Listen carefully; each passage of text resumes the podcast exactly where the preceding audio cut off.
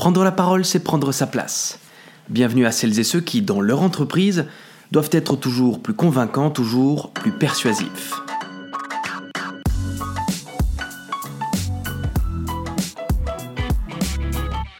Avant toute chose, excusez la voix que j'ai qui est un peu lacérée.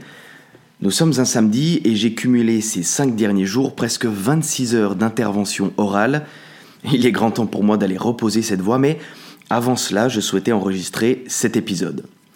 Un épisode important puisqu'il vous permettra à vous, les managers, de passer de la catégorie de celles et ceux qui parlent à la catégorie de celles et ceux qui s'expriment.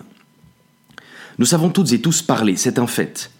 Nous apprenons du reste à parler comme nous apprenons à marcher.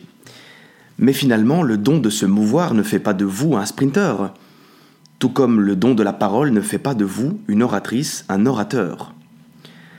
Lorsque vous vous penchez sur les mots, les mots que vous prononcez, lorsque vous vous penchez sur leur champ sémantique, l'ordre dans lequel vous allez les prononcer, c'est à ce moment-là, ce moment précis que vous allez passer du verbe parler au verbe s'exprimer. Lorsque vous prononcez des mots sans stratégie, vous parlez.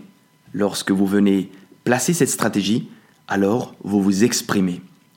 Vous passez du monde de la théorie, où les mots sont rattachés à de simples définitions, au monde du ressenti, où les mots sont rattachés à des émotions. Cher manager, emparez-vous d'une feuille, emparez-vous d'un crayon et écrivez. J'aimerais que vous vous remémoriez une balade. Une balade que vous auriez faite par exemple en centre-ville, en forêt ou dans la neige, je ne sais pas.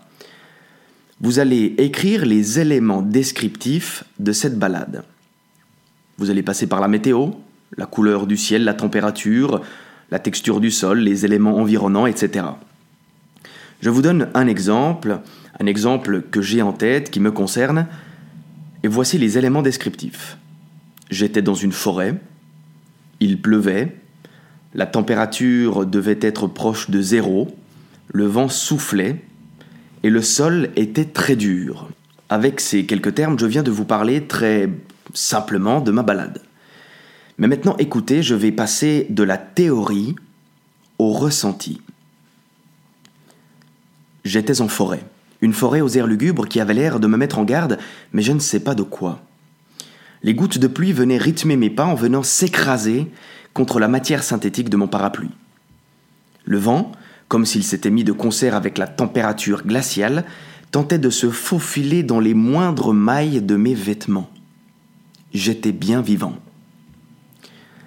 Vous voyez, j'ai plongé dans les éléments qui constituaient ma description et je les ai rendus vivants. Je suis passé de la théorie au ressenti. Vivant grâce à un outil que j'enseigne, le cadre narratif. Les meilleures histoires sont celles qui posent un cadre qui rend service à la cause.